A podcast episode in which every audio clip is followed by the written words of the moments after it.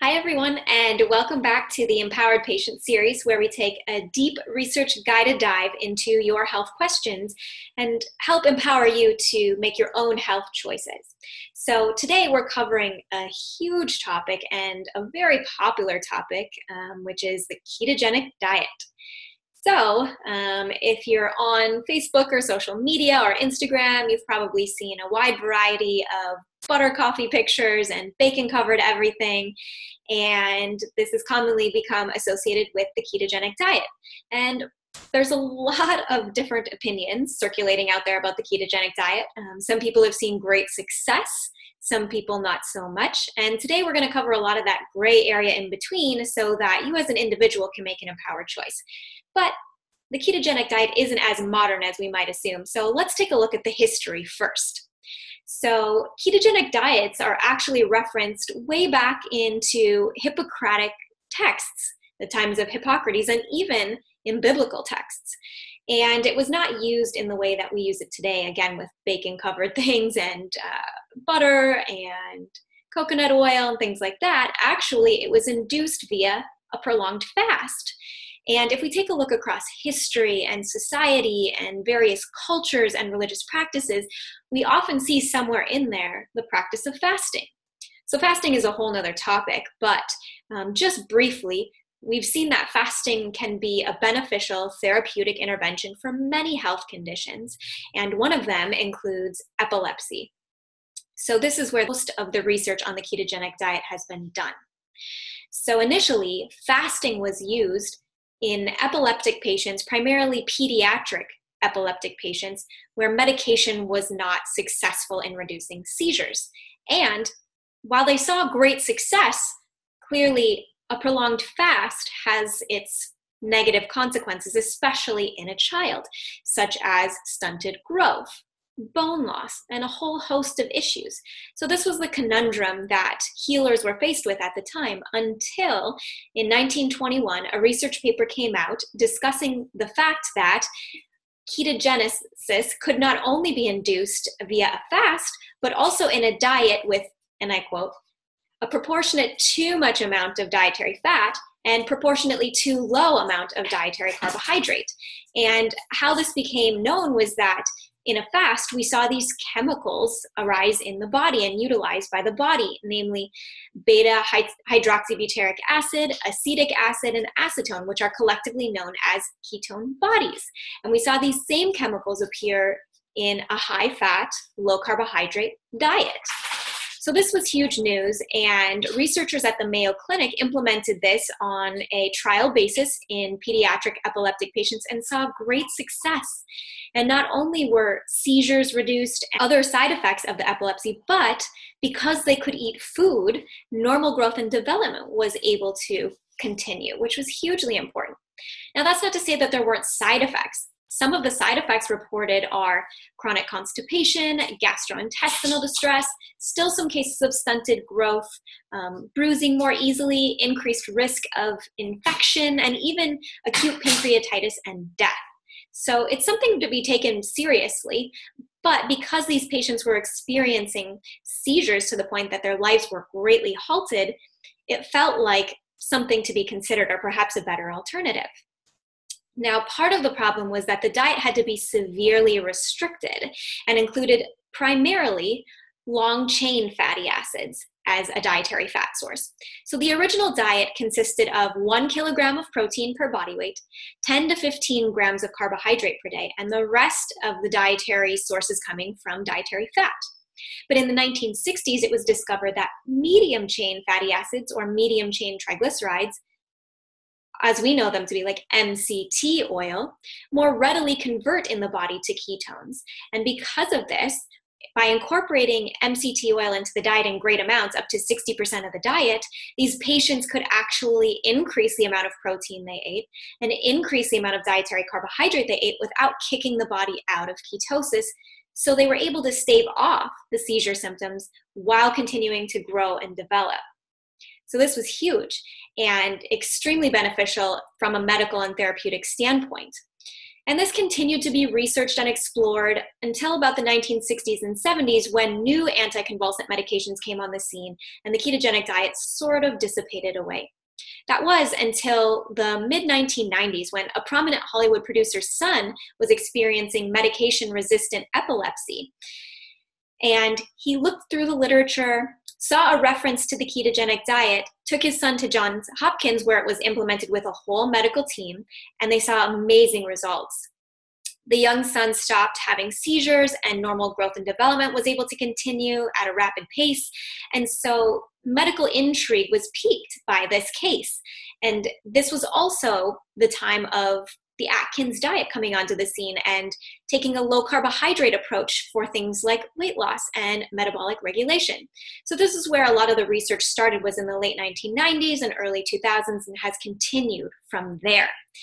And as we take a look across reviews of the literature from this time forward, what we see is when it comes to weight loss, at least in samples studied, such as obese and overweight patients, or those experiencing things like high cholesterol or other blood lipid markers, and those experiencing metabolic dysregulation like insulin-dependent or non-insulin-dependent type 2 diabetes, is that in the short term, it appears to have some favorable effects, namely weight loss, fat loss, improved total cholesterol to HDL ratio, increased HDL, decreases in some cases of LDL, decreases in triglycerides, and more favorable fasting blood glucose and insulin sensitivity markers. But this was not always the case. There were some variations, and some of them included unfavorable increases in lipid biomarkers and failed glucose tolerance tests. So the primarily consistent outcome was weight loss and increased fat loss. So if we're taking a look at the ketogenic diet for weight loss, is it magical? Does it have some mystical property that other diets don't? Probably not, but in order to understand this better, let's take a brief look at what happens in the body when we eat and how our body metabolizes food and turns that into energy. It's a process that we call cellular respiration. So in this instance, let's say that we ate a meal that had some dietary sources of carbohydrate, some dietary fats, and some protein, a combination of all three macronutrients. So the body's going to start breaking this down first in our salivary enzymes, and then it'll continue through a whole chain of events that we know as cellular respiration. And the body's primary goal is to turn that food into fuel, into a usable energy source for all of the cells and tissues and functions in our bodies. So the most ready form of energy in our bodies is glucose. So as we break that down first, primarily from dietary carbohydrates, and then at a slower rate, dietary fats and dietary proteins, the body will immediately disperse the glucose to all the places that need it at that time. Then, if there's some glucose left over and our blood glucose levels are still higher than our body likes to be at homeostasis, insulin is going to be triggered from the pancreas to come in and take that extra glucose and put it into forms that we can store for later use as energy. Primarily, it will go through the process of creating glycogen that can be stored in our muscle tissue and can also be stored in the liver in small amounts. And then fatty acids can be converted into triglycerides that can be stored in our adipose tissue, our fat tissue, for later use as energy as well. So the body goes on doing its thing. Let's say a few hours go by. And of course, this is going to depend on a whole host of factors that create our metabolic rate. But at some point in time, our blood glucose levels are going to start to dip. And the body really likes to maintain homeostasis. So it's going to begin to look for alternative fuel sources. If we don't eat any food, it's going to have to go into those storage tanks that I just mentioned. It's going to go into our muscle tissue and start breaking down the glycogen that's stored. It's going to go to the liver for the glycogen that's stored. And if this continues, if the fast is prolonged, it'll start tapping into our fat tissues and turning that into a form of fuel that can be used. So that's what we're talking about when we talk about burning fat for fuel. Now, our body can begin at this point, if the fast is prolonged, to produce ketones via gluconeogenesis. So that's turning fatty acids into glycerol, for example, and turning amino acids into lactate, into sugars that our body can use. So why do we need to turn it into sugar? Well, there are some processes in our body that absolutely rely on glucose. They have to have glucose to function. And one of them is our brain. So we know that our brain is mega to life and survival, and our body is going to prioritize the things that keep us alive. So we turn these fatty acids and amino acids into a form that the brain can use for energy. Our body can also use them for energy. And the liver begins to produce these chemicals that I mentioned earlier called ketone bodies. So this is when we know that the body is in a state of ketosis, as the concentration in our blood of ketones rises. Although this is not always an indication of the state of ketosis that we're in, because if you've been doing a ketogenic diet for a long time and your body is efficiently metabolizing ketones, blood volume of ketones may actually go down because your body's efficiently using them. Okay? So this continues, and of course, if we're not eating any food, our body continues to break down tissue, muscle tissue, and keep in mind that some of our vital organs, like our heart, is made of muscle tissue. So this is not such a good situation, but in the case of survival, our body's going to do its best just to keep us alive. But as I mentioned earlier, we can also eat a diet that's high in dietary fat, relatively low in carbohydrate, and moderate amounts of protein, and the body will remain in this state. Now, the primary mechanism of action of a ketogenic diet is thought to be the increased satiety from increased dietary fats. So for a long, long time, the trend was to eat a low-fat diet, right? And we saw that low-fat diets were supposed to help us with things like heart disease and obesity. However, we've seen that a high-fat diet can do some of these things as well. So it's not clear which is ideal, or if there is an ideal diet.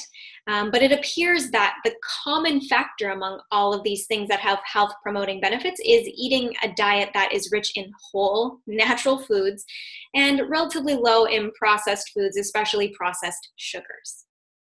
So getting back to the ketogenic diet, it is thought that eating an increase in dietary fats, we get fuller faster. And maybe you've tried this. Maybe you've tried incorporating more avocado or coconut oil or nuts or seeds, and you notice that you can eat less and you feel full faster than eating carbohydrates, for example. And so this is thought to be the primary mechanism of action, which is just that we're eating less calories overall. So of course, we're going to lose some weight. That is not the only mechanism of action. Others have theorized. One of them is that ketone bodies have an appetite-suppressing effect of their own, regulating appetite and hunger hormones uniquely. So that's another thing to consider. But it's likely that it's not a magical fix. And I think this is really important to consider, that no one diet offers a quick fix solution. Everything comes with pros and cons, and everything needs to be considered on an individual basis. So it appears that if one is pretty far along on the obesity continuum, that eating a ketogenic diet, at least in the short term, might be beneficial. And if one has some metabolic regulation in the short term, a ketogenic diet may be beneficial. But it is always helpful to be talking to your healthcare practitioner, your health support team, because for some individuals, it has the opposite effect. Negative consequences like increased cholesterol or increased triglycerides. So it's always good to check in and see what's working best for you and your body. Another point that I'd like to discuss is just because our bodies can survive on ketones on a long-term basis perpetually, does that mean that they should? I think this is a good question to pose and a good question to discuss. So yes, our bodies are very intelligent. Yes, glucose is its number one easily used, readily formed energy source. And so if that's not available, we have backup mechanisms, likely from evolutionary times when food was scarce. And we can use ketones, again, as a backup mechanism. Additionally, ketones aren't this magically formed thing from a restricted diet. Sometimes our bodies will produce ketones if overnight, while we sleep, for example, they may keep us fueled. Or if we have a period of intense physiological exercise or activity and our glycogen stores are depleted, our body might use some ketones. So it is a naturally occurring state, and our bodies can switch from using glucose to using ketones. And this is kind of where my opinion and my personal preference lies, that it makes a lot of sense to me from an adaptive standpoint to be able to use both, for the body to efficiently use glucose when it's available, and for the body to be able to use ketones when it's not readily available. And this is something that both, that many keto experts use, or health practitioners who use a keto approach talk about. One of them is Leanne Vogel. She has a blog called The Healthful Pursuit, and she's also written a book called The Keto Diet. And what she talks about is that when she tried to implement a classic keto diet, she would engage in binges.